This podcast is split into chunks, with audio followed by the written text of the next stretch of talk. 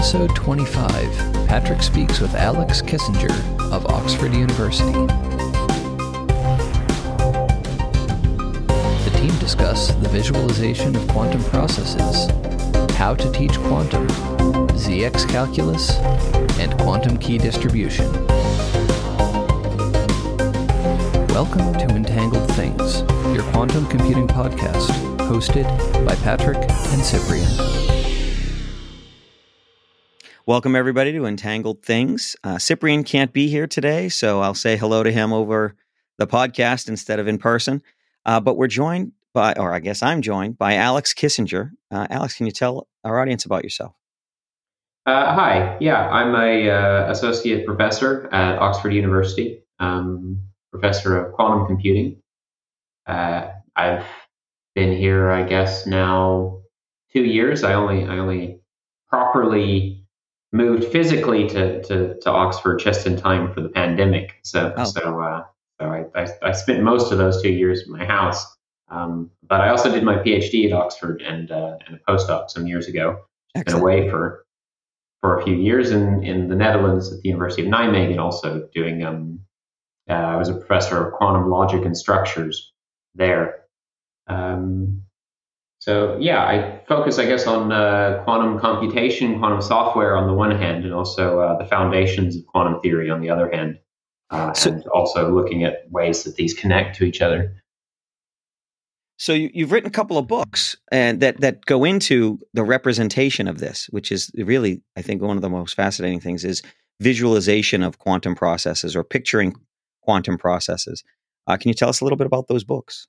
Yeah. So so uh, you've very usefully said the name of the book, uh, the the first book that's out. Uh, it's called Picturing Quantum Processes, um, a first course in quantum theory and diagrammatic reasoning. Uh, it was written by me and Bob Coecke. Um, this is starting to get kind of colloquially known as the Dodo book uh, because it's got a picture of a purple dodo on the yeah. cover, and that's that's Dave the Dodo who, who features sort of throughout the book. So, so for instance, if if uh, so, it's so it's me and Bob. So you see Alex and Bob being Alice and Bob in our, yep. communication protocols. And if there's going to be a if there's going to be a man in the middle, or in this case, a dodo in the middle, it's usually Dave who's eavesdropping on us. Ah. Um, but uh, yeah, so it's so it's a book really about about pictures. So using pictures to describe quantum theory and also to to really do quantum theory. Uh, so so not not just kind of giving diagrams like you would have maybe in a you know in a physics class to give you an idea of what's going on. You know where you you know I've drawn a picture of a block and it's falling or something right. like that. Um, this is a kind of way of working with the diagrams where the diagrams are the math. So rather than working with formulas, you work with diagrams. Oh, I like that. Um, and the way you calculate with diagrams is you get some set of rules of turning one one picture or one diagram into another one. Um, and these rules are coming uh, from quantum theory. So, so quantum theory tells us what we can do there. Um, and then by the by the end of the book, what what you're able to do is if somebody says, "Oh, I did this thing and this thing and this thing in my quantum lab," uh, then then you can draw this picture and sort of plug plug its wires into this picture and plug its wires into this picture, and you can see, you know, here's what quantum theory says happened, uh, and and you can you can uh, really calculate using this kind of language. That's very interesting. There's a couple of themes that we've had throughout the podcast over the last almost year now, which is how do you take people who don't really know anything about this and get them sufficiently briefed so that they can use whatever tools have developed to the time to do something. This sounds like a great way to do it. And I, I liken it back to when I first started learning about this. It was a while after I started delving into quantum computing as a hobbyist that I found the Bloch sphere and I found the Bloch sphere very mm-hmm. helpful as a visualization guide. It made it made things make so much more sense. And it sounds like that that you're taking that, maybe not basing it on that, but but going in that direction, and I think that's great. Um, is so that's the that's one book. Are you working on any others that are in that same vein or something similar? Uh, yeah. So so that book came out in 2017. um, and I I wrote it with my with Bob, who was my former PhD supervisor, um, and now kind of going going one generation down, I'm writing currently writing the sequel to that book with my former PhD student, oh. uh, John Van Wetering. Um, and and this book is called Picturing Quantum Software. Oh. Uh, so it uses similar kinds of techniques. So again, all of the all of the important math is in pictures. It's just doing things with pictures, uh, but but it's a bit more focused. So whereas picturing quantum processes was really about all of all of quantum theory and trying to give a really an introduction to that. Uh, picturing quantum software is is really focused on quantum computing um, and how and how we can go about writing the code that, that works on quantum computers, um, how we can think about compiling to, to that kind of code, and, and how we can and how we can do this really well. So so so it goes into various topics about how you, for instance, optimize computations that would run on a quantum computer or, or prove that they're correct or that they're doing the thing that you want them to do. Um, and it connects these diagrammatic techniques to a few things that have been happening over the past decade or so, kind of in the broader quantum computing realm, uh, really focused toward making correct, efficient quantum software.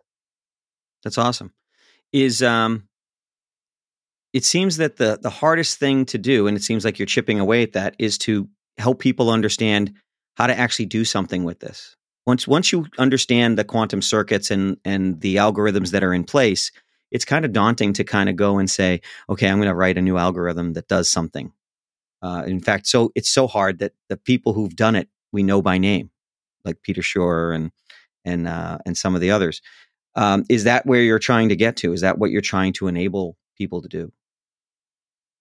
Yeah, I think that's that's at least part of the goal is is to is to give the kinds of the right kinds of language and the right kinds of tools to to really get some some feel for what these things are doing. Um, so, for instance, if you if you write a classical computer program in a in a programming language, um, you know you usually do this in some kind of high level language, right? I won't write in assembly code. I'll write right. in I'll write in C or Java or Haskell or what have you. Um, and that's generally regarded to be a good thing, right? Because you can you you can see the away. how's the expression go? You can see the you you can't you can't see the forest for the trees or whatever the opposite of that is. You know, you can see the forest uh, because you're not distracted by the trees. Right. Um, and and and that's kind of the the same thing we're we're trying to accomplish with with the pictorial languages. Um, and the thing that's challenging there, of course, is that what what quantum computers do and the way that they do it is so different from how we're used to thinking about data and processing data and doing logic about that data. Uh, that, that we really need to come up with totally new tools uh, for doing that. That's pretty exciting, though, isn't it? it it's kind of a, a bold frontier, and I know that like particle physics moves very slowly. So so this is a way to to kind of move quickly in a field that that takes a long time to make fundamental discoveries. Uh, yeah, yeah, I think so. I think, um, and I think things have been happening quickly here. I mean, this is this is quite a. It's still a relatively small area. This this idea of using using pictures to work with quantum theory. Um, but really, a lot has happened um, in the past two, three, four years, something like that. Going from this this idea that oh well maybe maybe this will be useful. I mean, it, and and at least it's very different, which is kind of what we were thinking. You know, by in the sort of early 2010s to around kind of when the book came out, and then the few years after that, we saw a few kind of big results in this area, and thought, okay, well now it's it's clear that this thing is really useful. So let's let's really find find um, good uses for it and start to start to make progress. Cool. Um, so I, I don't want to derail us quickly because I have some things I wanted to say for the end of the show, and we're still not nearly close to there. Um, if you were to talk about the ZX calculus involved, what you know that's a term that that I I've taken a lot of calculus, um, and I assume that means that it's just different different plane rather than the XY plane. It's a different plane. How is that different from regular calculus, or or is it? Uh, yeah, so it's um, it's maybe a bit of a terminology clash because it's it's completely different from regular calculus. Um, uh, so so much so that it's just a kind of a different use of the word calculus. Ah, okay. Um, but but the um, the the way that we use the word calculus there is a little bit closer to the way it gets used in, in the in the term lambda calculus. If you've ever encountered this term lambda calculus, uh, this is basically like if you do some if you do some functional programming like in Mhm. Haskell or Yeah. or, or ML or something like that, or F sharp yeah. for a while. Um, there's a way you can describe that in mathematics uh, where you kind of where you peel away the kind of details of, of of running it on a computer and you think about you know what is the math of this kind of language and that's called lambda calculus. So it's it's basically you make some formulas and these formulas have lambdas in them, which says that you know lambda lambda x hmm dot something means that I've got a new variable coming into my function called x, and I'm going to do something with it. Um, and the thing that's that's useful there is you is you give some rules. So you say, okay, well, if I write down a formula in the lambda calculus, well, here's a here's a rule of what happens, right? So if I I have a variable called x and then I plug something into it, then then that thing gets substituted for x. So that's a kind of a rewrite rule um, that you use to, to update your formulas. Mhm. And you can use this to describe, say, what a program does. Maybe I shouldn't get too distracted talking about lambda calculus because that's that's kind of that's, Well, that's it's the old example. that's the old stuff. That's that's the that's the classical stuff. Um, so, So I was wrong. It's not. It's not based on the you know Isaac Newton calculus. It is a different use of the word. Yeah, yeah, it is. Um, I guess there's there's probably some reason that that uh, I think it was invented by Church. The Church originally called it that, uh, but but we're we're using it in that sense that it's a collection of rules. Um, well, I guess calculus is kind of like that too, right? You have a problem you want to solve, and you have this bag of rules Yep. that you apply to your to your formula, and then and then when you know a number pops out or something at the end, you know you're you're done applying the rules. You I've Yeah. gotten the answer. Yeah, you Uh, get the so slope. so yeah, I guess in that sense it's the same. Okay. Um, Um, i- i- is it? It seems to play a big role in in not only your research, but but the the way you've generated these concepts, these pictures in your books. Is that is that a fundamental part of of what you're using to to drive this? Is it yeah, something that people should learn, should di- dive into? yeah, so it's um, I would say it's it's one of the most concrete things to come out of this whole program of um, of, of diagrammatic quantum theory, or sometimes it gets called quantum pictorialism, um, and it's a it, it concerns a particular kind of diagram, um, which is called a ZX diagram, um, and this is basically it's a graph that has red and green dots in it, uh, or or you know light gray and dark gray dots in it if you're colorblind. Um, Okay. we, we tried to we, we, we've actually spent quite some time d- discussing to make this accessible to as many Yes. people as possible. I wish Um, more so- people did that. I'm not t- colorblind, blind, but I'm I'm empathetic to the plight. Yeah, yeah. So, um, so yeah, you, you have this diagram of, of different colored dots, and they're connected to each other in various ways. Um, and and they can be they can be labeled with some some data. Um, these, these are actually angles you can you can label them with, with. Okay. And the and the point is, if I do any kind of quantum computation, well, let's say any kind of computation on some qubits. Um, so, so the kind of the most basic kind of quantum system is qubits, and I can have a bunch of qubits my quantum computer. Um, I can describe that computation with such a diagram, with a ZX diagram. Um, and the reason it's useful to do that is we have a handful of rules that let us turn one diagram into another one. Um, and it's it's kind of like it's kind of like calculus, I guess. So you can say, well, so I have this circuit. Maybe I want to know what this circuit does, uh, or I want to get some kind of answer about it. Um, I should say diagram. So I have a ZX diagram. I want to get some kind of answer about it. So I apply these rules. I keep applying. I keep applying, and at some point, an answer comes out. Okay. Um, maybe that answer is, you know, a a probability. Like I, I want to measure my my quantum state at the end. What's the probability that I'll get one answer or another one? I can apply these rules, and it will answer that. Okay. So it's a it's a kind of math for for for understanding what the quantum computer is doing. So almost like a simulator. It's so one of the things you can do with it is is is simulation. So you can you can do classical simulation of of of, uh, of quantum computations.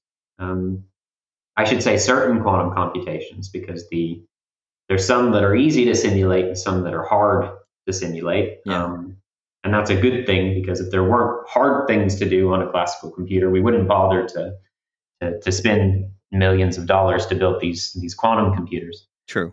Um, but Well- it can it can certainly help you at, at tackling this hard problem even on a classical computer. Uh, So, so like in C sharp, uh, not C sharp, Q sharp, for example, uh, on the Microsoft platform, I can either run my algorithms on an actual quantum computer from one of the back end vendors that they support, and I'll Mhm. get real results, distributed results, probabil- probabilistic results, or I Uh-huh. can run it in a simulator, which produces perfect results. There's there's no wavering in the probabilities. yeah. Um, and and that's true of most of the cloud platforms. IBM's got the same thing. They do Mhm. simulation. You can submit the calculations to be done as a simulation or to be done on an actual quantum circuit.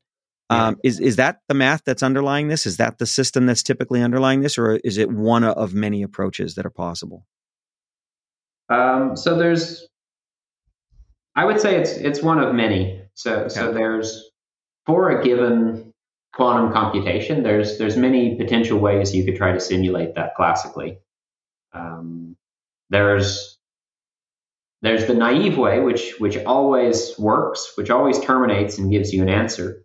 Um, and this is some version of this is what's being done with all of these with all of these cloud simulators.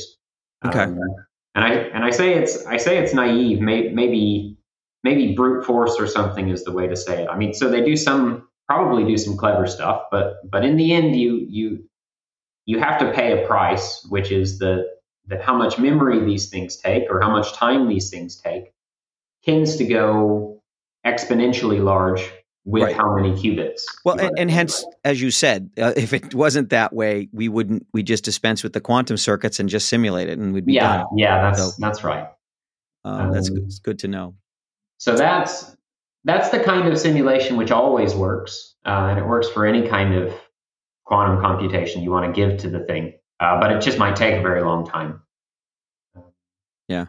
The the kinds of things I'm interested in, um, and the and the the techniques like ZX calculus, and there's other there's other things kind of in this sphere. Um, you may have heard the term stabilizers or stabilizer theory hmm some, somewhere. Um, there, there's other kinds of techniques where you can start to use some structure of the computation and you can simulate it better. Think that, so. There's techniques also based on tensor networks. I'm, I'm just saying some words now, actually. No, I get it. But, I, but, I, but there, there's there's these kinds of more more more fine grained techniques where you can really look at okay, well here's it's it's not just like I'm trying to do any kind of computation, but but I really want to know the answer from this particular computation. So Right. can I use something about that that it's that's going to make it easy? Yeah, I I mean, I we I've said it's been said on this podcast before. We really don't know what the final state of quantum computing is going to be until we try throwing everything, including the kitchen sink, at it. We won't know if we get you know till we get there. So applying tensors or different mathematics or different you know uh, pretty much anything. It, everything's on Mhm. the table. We're in the we're in the bold frontier where we don't know where it's going to end up. We Yeah. we thought maybe that classical computing was going to be vacuum tubes for a while, and that wasn't correct. So yeah, I- and, and I guess along that that vein, and and and, and something that's been coming up a, a lot in the past you know year year plus since since these first kinds of Google you know quantum advantage uh, results or quantum supremacy results, however you want to call it, is is you know we don't we still don't fully understand what's hard yet because because I mean it's it's a hard it's a it's a difficult answer to to say you know is this thing hard enough? Because because that has to take into account any kind of possible classical algorithm you might come up with in the future right. uh, to to to solve that problem.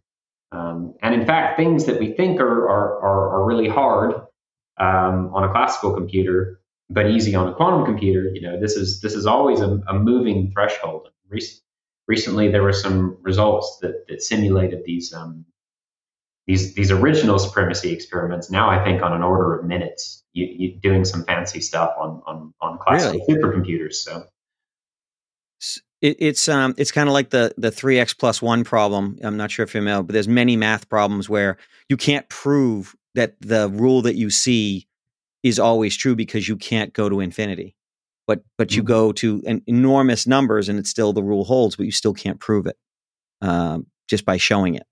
Mm-hmm. Um, I think we're still in that case. But uh, let's go back to quantum supremacy for a minute. I maybe I'm just reading the wrong articles or listening to the wrong propaganda. Is there consensus yet that we've reached quantum supremacy, or is it still no one's willing to, no one's com- no one's experiment is willing to be accepted by all as quantum supremacy. Is that where we are at, or are we shortly before quantum supremacy, or or is it going to be an elusive thing? Do you think, or or maybe I'm wrong and it's already been achieved and proven? Hmm. Yeah, I mean, I think I'd say we we're, we're far from a consensus in terms of absolutes. Like like like I I don't think well, one yeah. company A is not going to admit that company B achieved quantum well, supremacy. Yeah, so, so, so there's as as uh, private companies start to do this, there's certainly an aspect of that going on. Um, and country A won't admit that country B did either. Yeah, yeah. But it's it's also, I mean, there there's there's two kinds of questions when it comes to to, to quantum advantage, um, which is which is the other term that this this quantum supremacy gets goes by sometimes. Mm-hmm. Um, and what one is, you know, have we given an, an absolute, you know, have we done something on a quantum computer that, that we can absolutely prove is is incredibly hard to do on a classical computer for any for any possible algorithm that we could come up with ever in the future. Um, and it seems to be possible to do such a thing. I mean, if you make certain assumptions about complexity theory and so on, then, then there, there do seem to be problems of this nature. That if we that if we do them, then we can, provided we believe certain reasonable things about computation, that that that they, that, that we'll just never be able to do this on a classical computer. Right. Um, it, but we may have to get so far beyond it before everybody accepts it. Yeah, it doesn't seem like we're at the kind of scale yet that that that were just totally out of reach of classical supercomputers, right? So when the when the this first Google paper came out, they said it would take ten thousand years to to simulate this on a classical computer, and then IBM says, "Oh, we can do it." in what did they say in a few, in a few days or something? But yeah. we're not go- we're not going to, but we could. Yeah. Um, and and then yeah, re- recently techniques have come come out that have gotten that down to, to hours and then and then to, to minutes. And there's yeah usually it comes from really squinting at the actual thing that's being done there and there's some kind of chink in the armor of of of how hard that thing is you know? So so for instance maybe the maybe there's one part of the circuit that just doesn't have so much entanglement there. So so you can sort of you can sort of break this into two pieces uh, and yeah. do an amount of work that, that that that depends on this fairly small amount of entanglement and so on and and we we might be in this kind of back and forth situation for a while. Um, but what does seem to be clear and a kind of a building consensus is is that the devices that are appearing are doing things which are at least at least non-trivial. I mean, if you're they're mm-hmm. they're calculating things numerically that are actually hard to do. You know, we need to we need to go away and spend some time thinking about how to do this, and then we put it on some big supercomputer that's using some megajoules of power or something like that on, on, on, on however many GPUs, and then we're doing what, what the what the quantum computer did.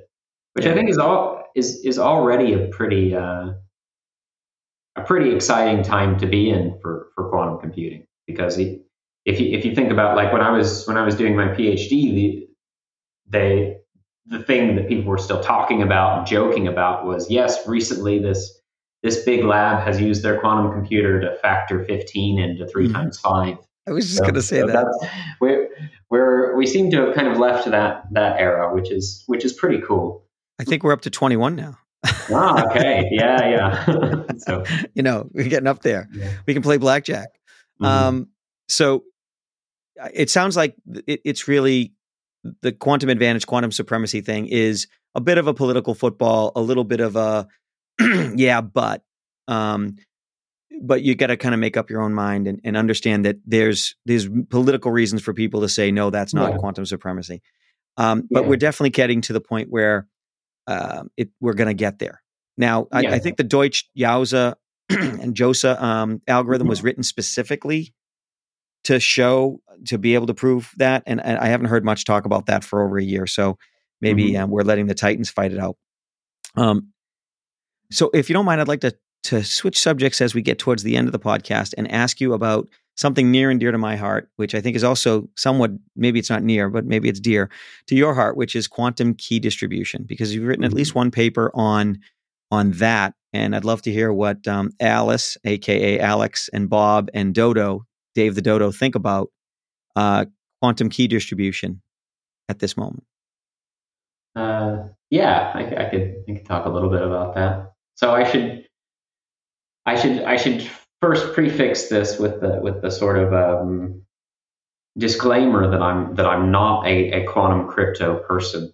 Uh, so so if I do end up saying saying something that's going to make somebody who really specializes in quantum cryptography cringe, then I I'll have to apologize in advance. No problem. Um, I, you at least play one on TV though, right? play one just, it's just a joke. It's, yeah. I'm not a doctor, I, but I played I one on TV. TV now, so, um, yeah. Um, so so I, I wrote this paper a few years back called called Picture Perfect Quantum Key Distribution. Mm-hmm. Um, and as you and as you can tell, like I, I, like writing things that have picture somewhere in the title. Um, and as and as you might expect from that, it's also it's also using this diagrammatic approach. Um, and what we what we do there, um, so so quantum key distribution is is, is a way of of two distant parties uh, to to establish some shared mm-hmm. random bits. So so so effectively to establish a key between the two of them. And we've covered BB84 and, and talked a little bit about Ekert and mm-hmm. um, mm-hmm. in, the past. So uh, th- those who have listened to the older podcast might be aware. But basically, it's a mechanism for me and you to share um, uh, and create a um, what we call a single use pad, a set of bits to encrypt that we will only ever use once, mm-hmm. which mathematically makes it an unbreakable cipher as long as no one's no no one's privy to the to the to the bits we're using. In other words, to prevent eavesdropping. Yeah. So so this um, so BB84 the the the BB is for Bennett and Brassard, and then the 84 is for 1984 when this came out. So right. so um, people have known about how to do this in principle for a while. Um, and the the important thing to to show um, so so there's there's also been a lot of proofs related to this protocol sort of coming out. The, the important thing that you want to prove with this is that if there is some kind of person in the middle, um, sort of eavesdropping on the channel, uh, and they're able to get any information about these random bits that you're trying to share, so these key bits, if they're able to get any information out about that, uh, that this is detectable. Okay, so the so the it makes use of the fact that you know somebody's observing this quantum system in the middle or, or, or trying to do some kind of measurement in the middle that that that's always visible um, by so in this case by Bob. Bob should be able to tell that somebody is tampering with your channel uh, if if they got any information out. Um, so so the the original paper actually didn't give any proof of this fact. Uh, they just said that well it should be it should be true, mm-hmm. um, and and maybe gave some kind of intuition uh, of, of why this should be true. Um, it turns out that, that, that this is true. Um, but then there was a series of proofs, and these proofs can can often have some kinds of problems with them, or or maybe you need to be clear really about what your assumptions are, and, and you know what what do I mean by an attacker who can possibly do anything in the middle. Um, well, and, and how do you tell the difference between noise and error from an attacker, or are they the same? Yeah. If I if I have a noisy line, and uh, just to back up a little bit, the my understanding of BB84 is that you and I are going to exchange photons or something uh, that can be entangled, two entangled, uh, a stream of entangled particles. Photons mm-hmm. is usually the example, and because of the way we're going to read them, we're going to randomly choose, you know, rectilinearly or or diagonally. Mm-hmm. Um, then half of those bits should be random, and half of them should be completely in line with each other. Yeah. And then we'll share how we measured so we know which ones are the random and can throw them away. And now we have a bunch of bits that we've shared and we can then do a test by revealing them to each other to say, well, what's the error rate? And if the error rate's overly high, we either have a a bad connection and we should try again, or we have an eavesdropper and we should try again. Yeah. Yeah, yeah, that's that's right. Now, I've been I've been refining that description so I can get into an elevator speech as fast as possible. Yeah. Uh, um, but what you're talking about is the eh, the question I had when I re- first heard about it is, well, what are those numbers? So if I have a 65% error rate, does that mean it can't possibly be um I can't possibly be safe and I have to abort or is it 67%? What's the error rate? Right. I should abandon and from. And it's um so, yeah. So so it's kind of a it's kind of a seesaw actually. So so there is you can't say like okay well here's here here's the number where I should give up and here's the number where I shouldn't give up. Um, but hmm. what you can show um, and and in the picture perfect paper we, we give a version of this proof using using diagrams and a kind of extension to the diagram language um, what you can show is is is that the amount of information that the person in the middle is able to extract about your key. Uh, so now I mean information in the sense of like information theory. So, yeah. so if you if you if you know you've heard these terms like Shannon theory, it's a way of measuring kind of how much information someone's getting. Mm-hmm. So this is this is a quantity. Um, it basically reflects how how likely this eavesdropper is to guess correctly what your key was. Um, so so this quantity of information that the eavesdropper gets is directly a function of how much noise you see. Right. Okay. So, and it's and it's an inverse function. So if I see lots of no, no, it's a direct function, right? If I see lots of noise, then the eavesdropper is at least in principle able to get lots of information. Mm-hmm. Um, and then you can decide for your own self. Well, well, what amount of information is is acceptable, right? If the, if an eavesdropper right. has only one in one in you know a million chance of guessing what my key is, then this is an acceptable amount of, of leakage. Depending on what I'm sending. What's that? It, I, depending on what I'm sending. So, for depending example, on what you're sending, yeah, that's right. So, so, so if I'm sending cat photos, may, maybe uh, maybe a one in four is is is is, is perfectly acceptable. Yeah. Um, one of the um, examples I use when I talk about cryptography is that, and this, pardon the military analogies, I'm I'm ex army officer. Um, is that if I'm sending artillery strike positions, I only need them to be secure for less than a minute. Mm-hmm. And so I, I typically I'll use weaker encryption. Whereas wow. if I'm sending secrets that are going to have repercussions 20, 10, 50 years down the line, yeah. I have a much higher standard for the security because it would still it would be a tragedy if somebody broke it even 10 years hence whereas with the artillery it's not going to matter after a minute mm-hmm. so i think that's the big factor of it I, yeah, I, this is this is actually something that um, when when people talk about post quantum crypto, so this is like you know using types of cryptography which will not be breakable by quantum computers, or at least like, we don't know how to break them with quantum like computers. homomorphic um, and uh, you know uh, elliptical curve, that kind of stuff is what you're well, yeah. So you have these kinds of so so one example is these kind of lattice based cryptos. So, so the basically things that aren't based on factoring numbers or or on uh, or on solving solving elliptic curves, uh, which are which are the things that are broken by quantum computers. Right. Um, Thanks, so, Peter Shor. So yeah, thanks, thanks, thanks for that.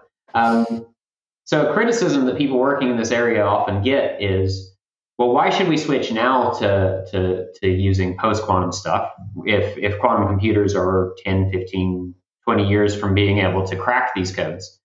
Uh, and it's exactly what you said. It's kind of the that the would be eavesdroppers are just are just sitting there sucking up all of this encrypted data now Yeah. and putting putting them on a hard drive somewhere, or they could be, you know. So let's assume that they are. Um, and and 20 years down the line, uh, when there is a quantum computer, they can just decrypt all this stuff. Right. And With- and if those facts are if that data is no longer useful, then no problem. But if it is, problem. Exactly. So so so this is uh, this is how this is how the people I know in, in post quantum crypto, uh, you know, ask for money now, even even, uh, even though you know it might it might not matter for for for 10 or 10 or 20 years. Right. Um, so, Aleks, I think we're running out of time, and it's been great talking to you. I wish Cyprian was here next time. If you're willing to join us again, if I haven't scared you away, he'll definitely be here. Sure. On the page that we have for the podcast, we'll provide links to your books, and uh, I think that's something not only our listeners should check out, but I should go check out. Um, so, uh, thanks for joining us. We really, I really appreciate talking to you, and uh, I hope to talk to you again sometime soon. All right. Yeah. Thanks a lot. Thank you.